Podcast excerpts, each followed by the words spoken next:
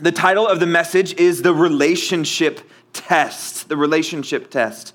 We're going to be in verses 3 through 11 if you are taking notes of chapter 2. Uh, and I've used this illustration before, but I think it's good. Uh, maybe some of you remember. But there are certain things that you're able to detect about the nature of someone's relationship uh, to another, right? When you see a couple people together, say if you know if you're on in one of the lines in Black Friday and you're you're sitting there for hours and and you see and you see two people talking and you know you, you try to see okay what kind of relationship do they have? Is this is this mom and dad? Is this, uh, is this parent to child relationship? Are these siblings? Are these best friends, right? And you can kind of look and you can see certain aspects of someone's relationship, uh, whether it's by their height or just the way that they look, or whether just the way that they interact, right? If they're like, if they're kissing each other, then that probably means, you know, that there's some kind of relation going on there. You know, for someone who's married, maybe you look at their hand and you look for a, a ring and you can kind of okay they're okay i think it's husband and wife okay i see what's going on here. And there's certain things that you can kind of test and see to detect there's detectable evidence uh, in how someone interacts with someone to determine their relationship right? Makes sense? Uh, in a similar way there are certain things uh, that mark the life of a christian a true christ follower from someone who isn't right? A lot of people talk about how they are christians but there seems to be few actual, actually who follow Christ. And these things, these marks about a Christian, uh, they don't make them Christian, but they're just the uh, detectable things that show that what they say is actually true, that, that it's a genuine confession.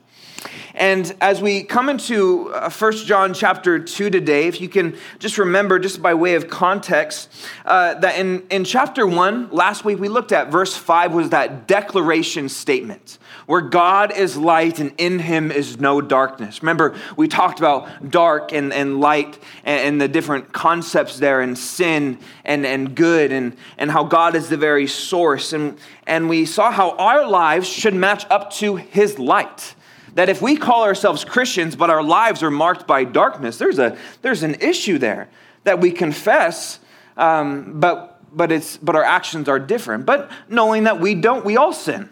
We're not going to be perfect Christians, but the attitude of a Christian should be coming and confessing so that we can get right with the Lord. That's what we looked at last week. But the big idea for today is this, and I want you to write it down because this is going to be the consistent theme throughout the message today. It's this by your consistent obedience and genuine love for his people, meaning God's people, you can have confident assurance that you have real fellowship with the Lord. And we'll leave that on the screen for a moment so you can write it down. It might not make sense today, but hopefully by the end of today, uh, this statement will uh, make a little bit more sense to you. So, what we're going to do is uh, we're going to read uh, 1 John chapter 2, and we're just going to read right now verses 3 through 6, and then we'll pray. Sound good? You guys in 1 John? If you're in 1 John, say word. Let's go. All right, verse 3 it says, Now by this we know that we know him, if we keep his commandments. He who says, I know him, and does not keep his commandments is a liar, and the truth is not in him. But whoever keeps his word, truly the love of God is perfected in him.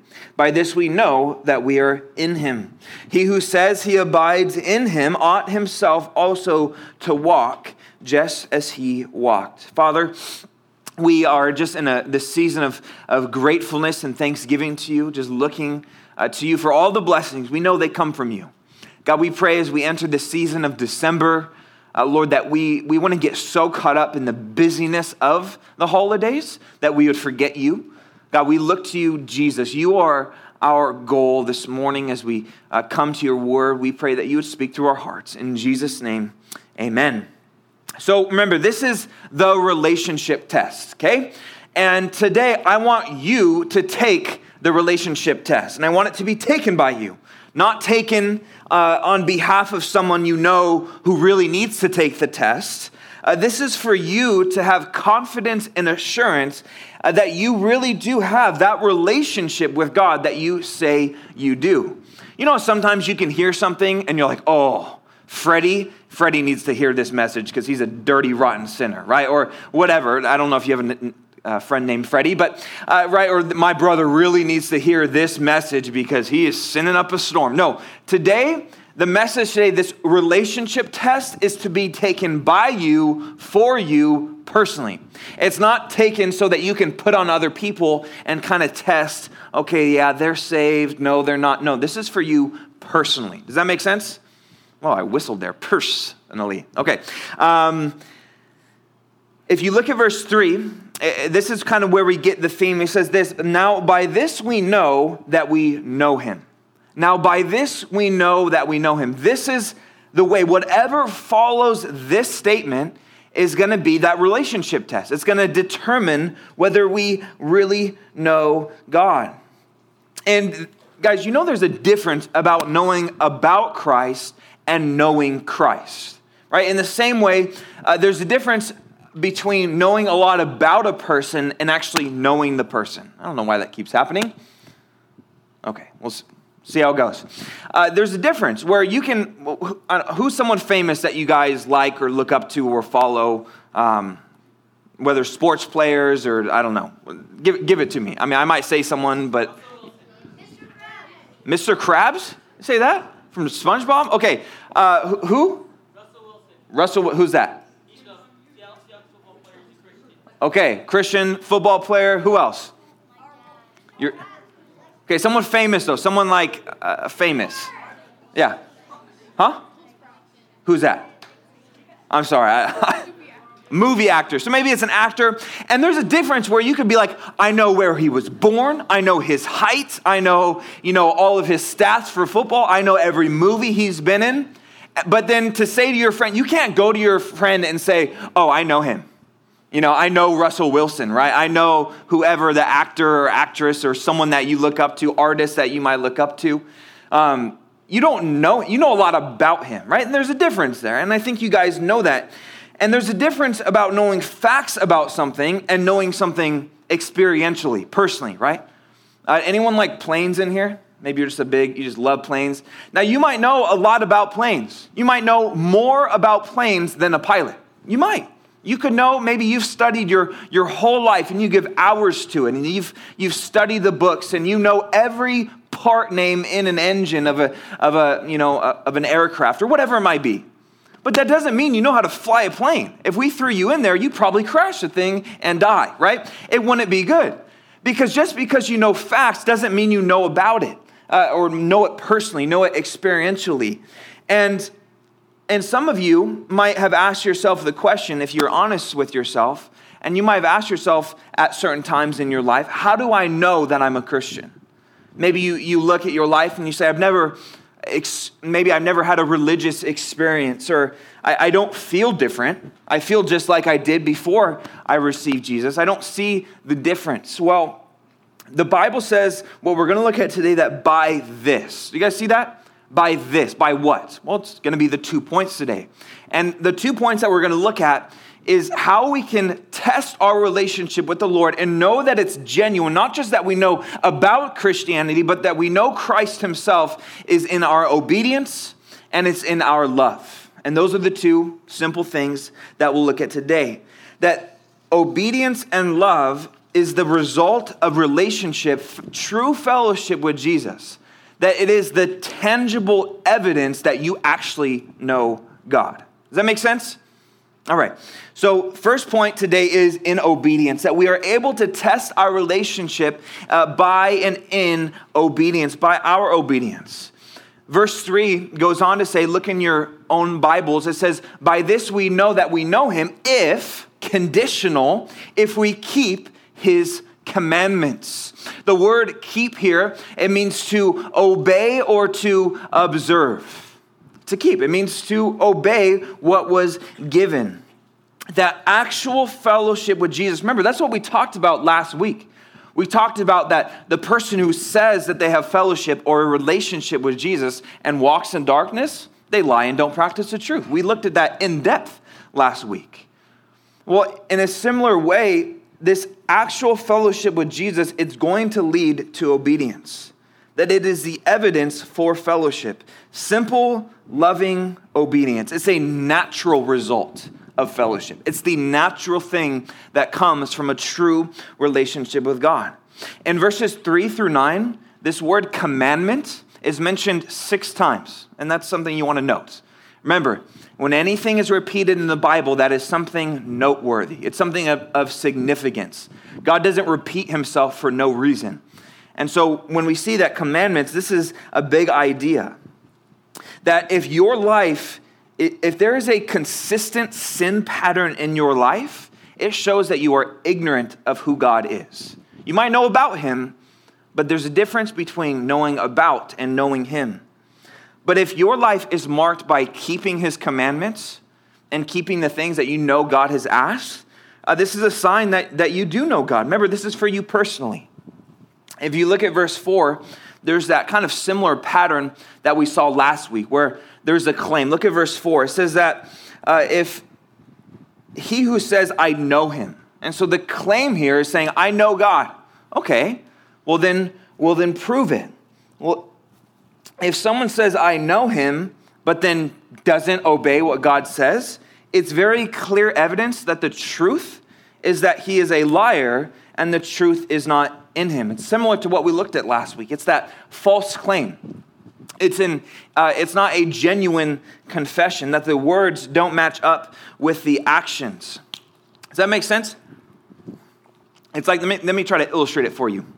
If I, if I came to you today and I said, yeah, um, I actually just became a police officer. Yeah, I study the Bible during, you know, during the week, but I'm also now a police officer. And you'd be like, sweet, Joel, that is awesome. Can I, do you think I could see your badge? Can I just see, you know, uh, you know, your Chino PD badge? Oh, oh, I, I, you know, I left it at home.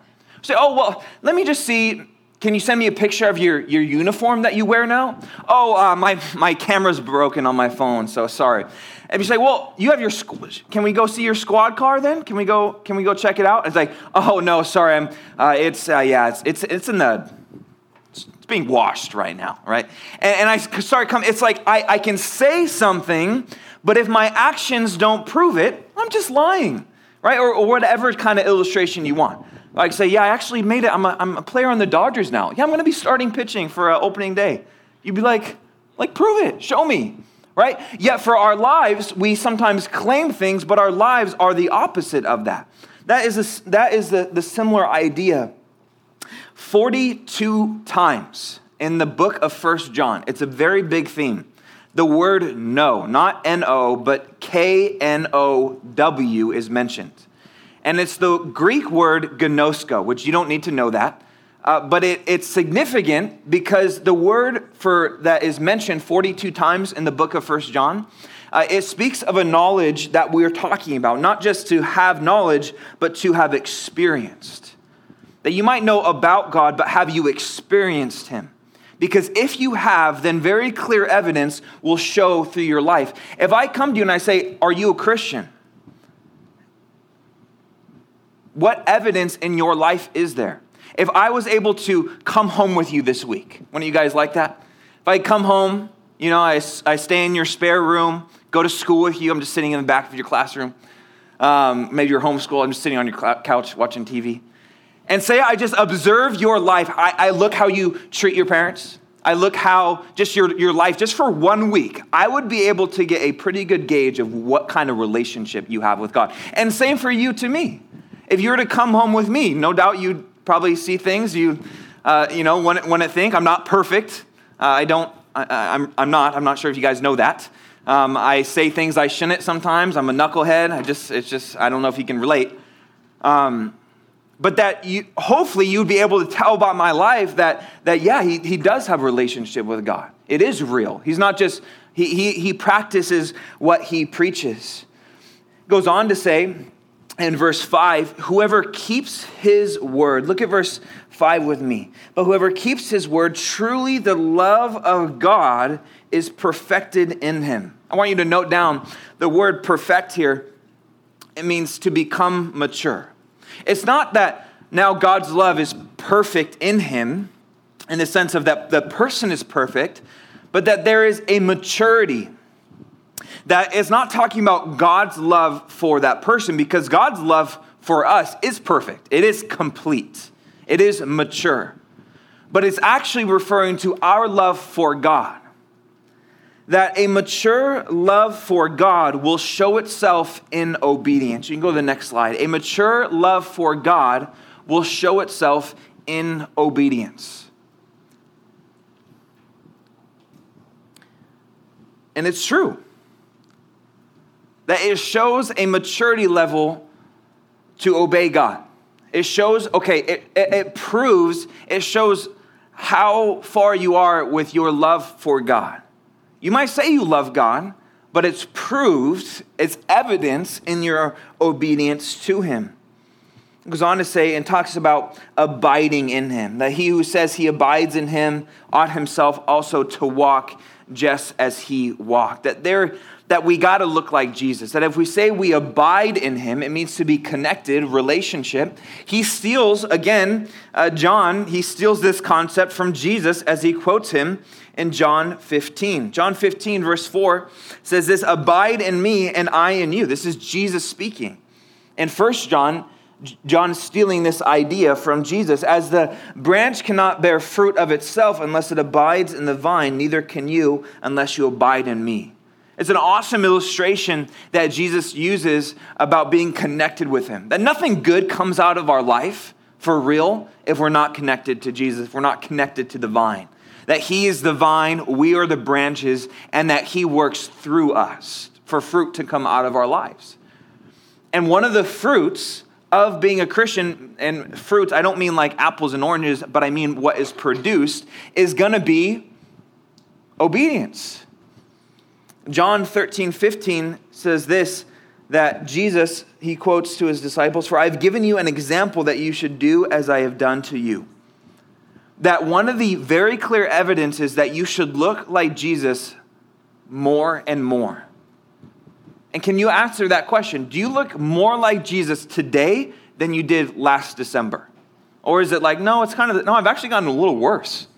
I'm more sassy to my parents. I'm, I'm getting in more trouble, I'm, I'm doing things that I, that I shouldn't, then there's a big issue. Because with the Lord, that there is, has to be constant growth, that it is a sign of fellowship. If you remember now back to, you know, uh, chapter 1, verse 5, that declaration statement, right, that, that God is light, in him is no darkness, that our life should be marked by light. I kind of like how I really actually like. Remember, I've shared with you about David Guzik? You remember him? I've shared with you about him before. He's just, he's a Bible commentator. I've told you you can go online, blueletterbible.com, look up David Guzik commentary. Uh, very easy. And, and these guys have their stuff sometimes on the internet for free uh, to kind of help us understand the Bible more. And I like how he put this. He, he, he talked about for the Christian that there should be a major relationship, relationship change with sin. Not just with God, but with sin. And he, and he kind of says these few things. He says, for the Christian, he should no longer love sin. Do you love sin? He should no longer brag about his own sin. That for the Christian, he no longer plans to sin. For the Christian, he no longer fondly remembers the sin as he did before. That, that sin against God doesn't look like it did before.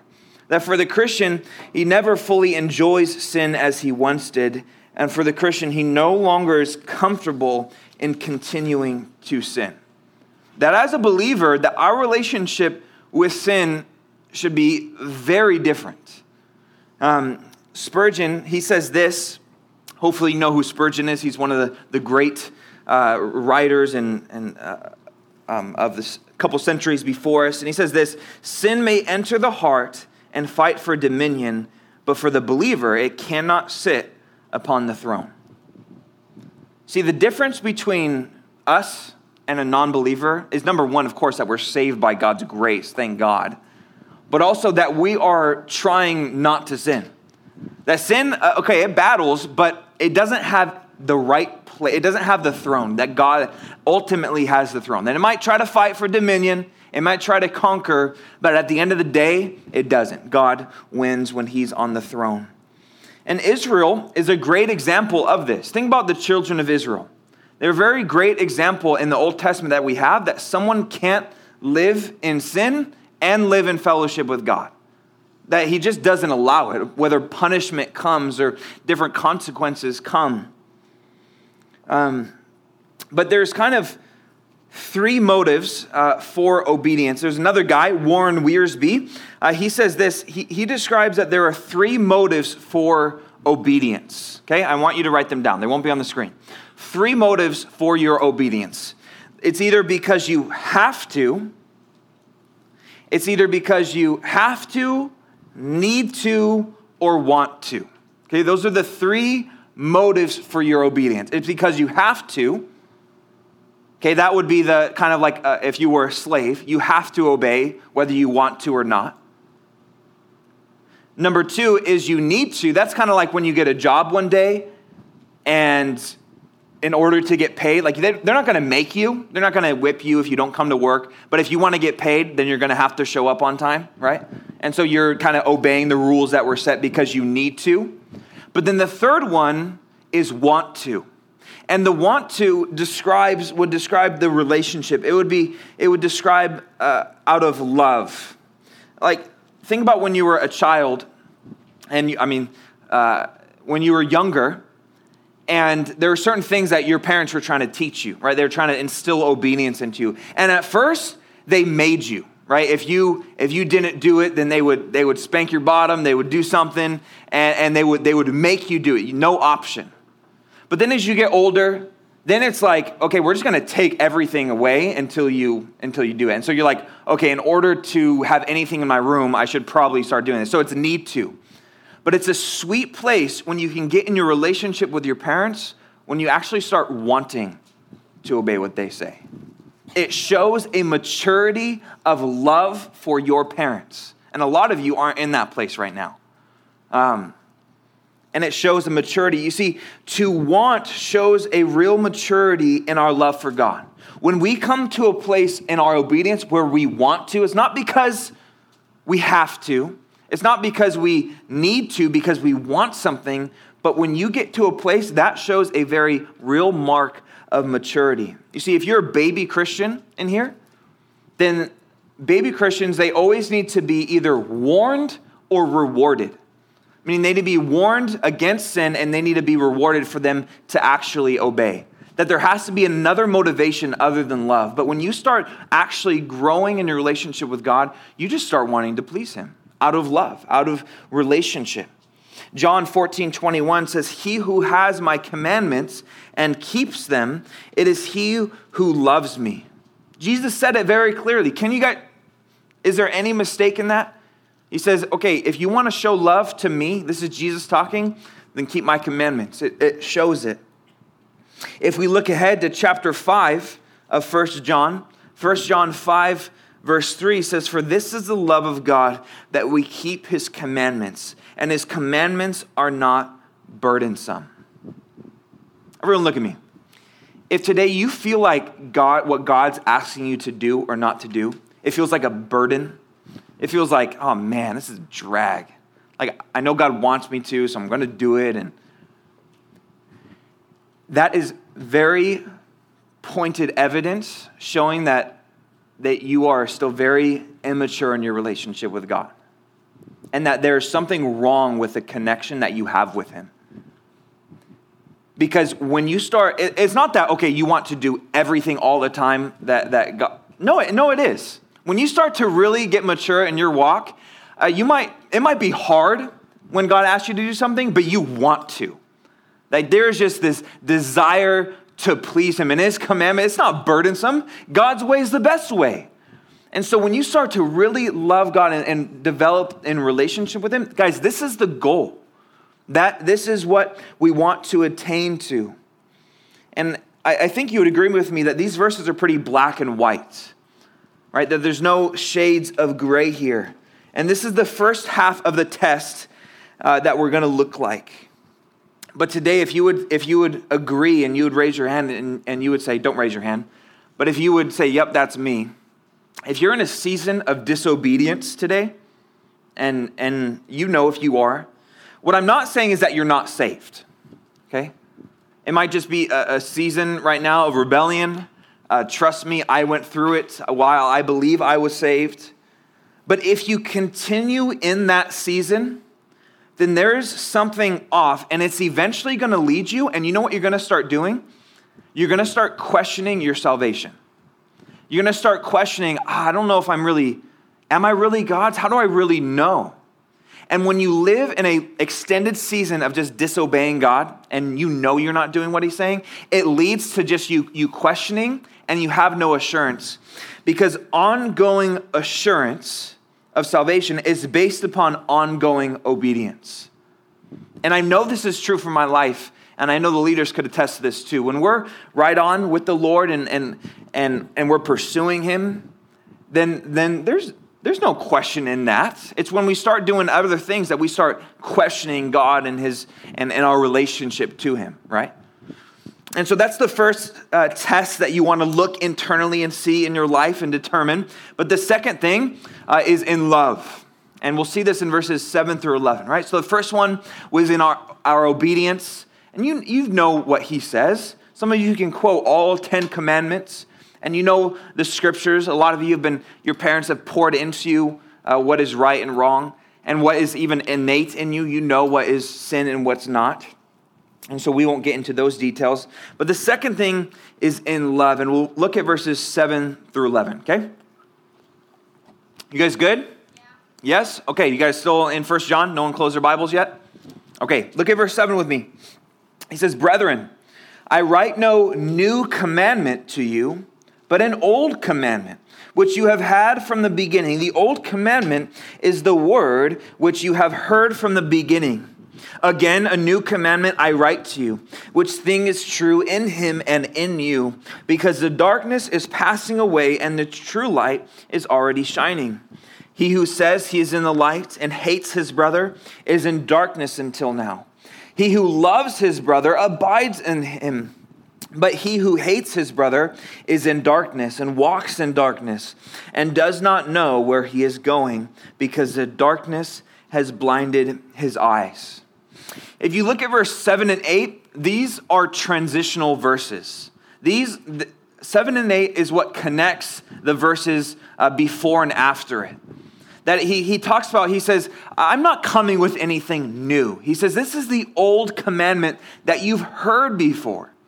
And you, I think a lot of you here today, you've heard it before. I know I have my whole life, right? Love other people. That over and over again that, that we should love, that we should love. And so what he's writing, he's saying it's not an old commandment that I'm writing, or I'm not, it's not a new commandment, it's an old commandment. This is something that's been from the beginning, he says. But then, if you are like me, I was very confused the first time I read this because if you look at verse 7, he clarifies, he says, I'm not writing to you anything new. And then you look at verse 8 and he's like, I'm writing to you a new commandment. And you're like, wait, wait, what? This doesn't make sense. And so I had to look into it. And I got to do that this week and study for, for this today. And what he's saying, he's saying it is old in regards to time. I mean, this, you, you go back to the Old Testament, and this principle is very clear that God wants us to love our neighbor right? Maybe you can think about the Leviticus verse uh, that talks about we should love our neighbor. And so it, it's old in time, but when he says that he's writing a new commandment, it means this that it's from a different perspective. It's with a fresh perspective. It's an old truth with a fresh perspective. It's interesting, the Greeks back then, they would use the word new that he uses here in two different ways depending on the context. One, he would say it's new in regards to time. That's not what he's saying. He's saying it's new in regards to quality. The idea is this that what John is about to say is relevant for you. You guys know what the word relevant means? It means that it is it can relate to you today. That though it was a commandment that God gave a long time ago, uh, God's giving it to you today. It's, it's that idea that this is what Jesus said. And we'll look at that in a moment. He says that this is true of Jesus and it's true of us. Uh, and, and we'll look at in, in, a moment a verse that almost again, John kind of steals from Jesus. But look at verse 9 with me as we go through this. We see another one of those claims. Look at verse 9 in your Bibles. So the claim here is that if he who says he is in the light and hates his brother is in darkness until now. If you're if you've been tracking with us, this language is going to sound very familiar to chapter 1. Um, and these kind of claims and then the and then the action. See, the claim is I am in the light. The action is but I hate my brother.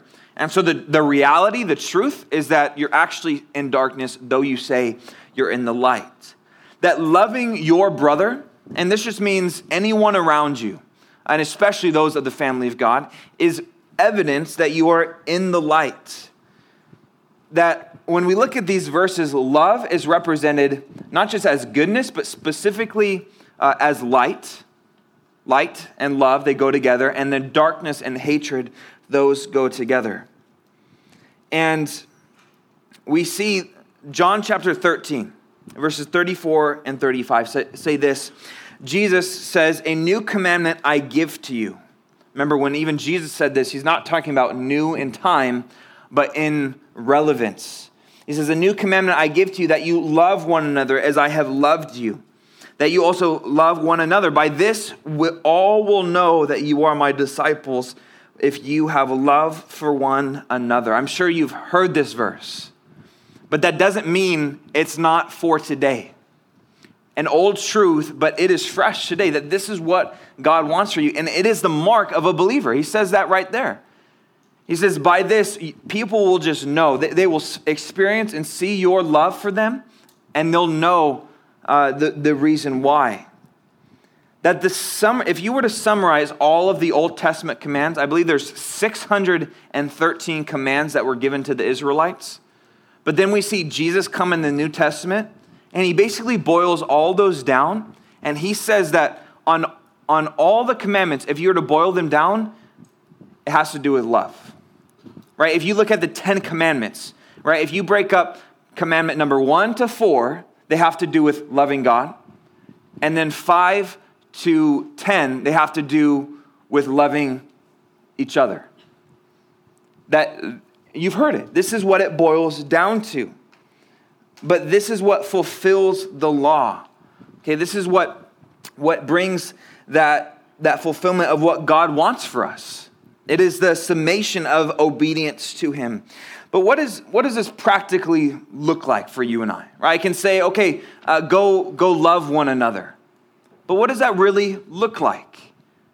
Well, I want you to think about it for a moment. If how you and I, how we treat one another, marks our relationship with the Lord, right? This is the relationship test. Then just think about for a moment. Don't say anything out loud. But we're going to go through it real quick. Think about how you how you treat your teachers at school. Just think about it. Think about your, your maybe your reputation at school and how you treat them. Maybe you're like, well, I, I never, I never get detention. I, ne- I never mess up. Yeah, but is there any way that you display love to them? Okay. Now think about the, the people, just, let's just say in this room at church. How do you treat one another? You might say, well, I, I never do anything bad to anyone. No, that's not what I'm asking. Do you display love? Meaning, do you come in and do you just you know, don't, want, don't really want to talk to anyone, or maybe you're nervous or whatever. But do you, do you go out of your way to maybe say hi to someone that's sitting alone? That's displaying love. Hey, what about, think about, think about your relationship with your parents. And be like, no, I, have a pretty, you know, I have a good, I don't, I don't get in trouble a lot. Yeah, but is there anything that you do that displays love to your parents? Does that make sense? So how you treat other people is literally, when you boil it all down, not just obedience to the Lord, but the one thing that if you boil it down that He's asked you to do is to love other people. Is there any pursuit of loving others in your life? Just think about it for a moment. That is the test, not how someone else maybe treats you, but how do you treat other people? I want to read to you uh, 1 Corinthians 13, which is that chapter of love, but I want to read it to you. And uh, there's a guy named uh, J.B. Phillips, and he did, uh, he, he, it's a translation of the Bible, but it's not the actual Bible. It's kind of uh, a, a, paraphrase. It's, it's, it's, uh, it helps us in modern day English. Okay, and I just want you to read it. So I want you to close your eyes. and this is not the definition of love, but this is what love displayed looked like. So think about whoever's in your life. Everyone close your eyes. Think about whether it's your, your parents, your siblings, your teachers, your friends, or strangers for that matter, people you don't know, people around church, uh, whatever it might be and, and see how your actions match up. So this, this is 1 Corinthians 13, 4 through 10 in the J.B. Phillips kind of paraphrase version. He says this This love of which I speak is slow to lose patience. It looks for a way of being constructive. It is not possessive. It is neither anxious to impress nor does it cherish inflated ideas of its own importance, meaning it's prideful. Love has good manners and does not pursue selfish advantage. It is not touchy. It does not keep account of evil or gloat over the wickedness of other people. On the contrary, it is glad with all good when, uh, when all good men when truth prevails. Love knows no limit to its endurance, no end to its trust, no fading of its hope. It can outlast anything. It is, in fact, the one thing that still stands when all else has fallen. You can open your eyes. I want to bring us back now to that, that big idea that we looked at uh, in the beginning of today. Uh, this by, by your consistent obedience obedience and genuine love for his people, you can have confident assurance that you have real fellowship with the Lord. Sometimes it's hard because you and I, we worship an invisible God. Not meaning that he's not existent, but he's invisible to our physical eyeballs, right? And so, how do you worship a God that you cannot see? Well, we do. But sometimes in this mix, it can be difficult and, and maybe doubts can arise. But when you can look at your life and say, no, I, I'm not naturally outgoing and wanting to love on someone, wanting to ask someone a question or see how they're doing, look them in the white of their eyes. Maybe that's not your natural tendency. I know it's not really mine. I like to do it. God's changed me in that areas, in those areas, but it's difficult sometimes. But am I different? Is, is, there something different about me? Then that means God's working. And, and there's that, I can have assurance. Like, yeah, I, I, and I can do that. I can look at who I was eight years ago. I can look at who I was five years ago and say, there's no way there ain't a God because I am so different. And it's not because I tried a lot. No, it's because God has done this work in me because I've just, I put Him first and God has changed me. And it can happen for you. And so, where are you at in your relationship with the Lord today? Is there one at all? No, not do you go to church. Do you have a real relationship with God? Is it a mature relationship with consistent obedience? I'm not talking about perfection, but is there a pursuit?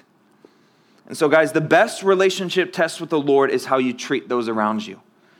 And today, if your life isn't marked by obedience and love, then it's time today to repent you need to come to God and you need to ask Him for, to forgive you for your selfishness. You need to ask Him to forgive you for not, not loving those around you.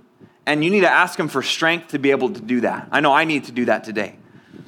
Um, I, I need more of the Lord. I need more of Him in my life so that, so because I'm, I'm not perfect. I don't do those things, but He is the pursuit. And so um, you get right with Him today and. Uh, if you if you guys need anything, you let me know. Okay, Father, we come before you and uh, we thank you for your word today, so clear, uh, Lord, unmistakable, and uh, it can be difficult, Lord, as we look at our lives and see, oh man, I, I fall short in that display of love. Lord, I know for me, Lord, it does not come naturally, and I don't think it does for, for anyone too much.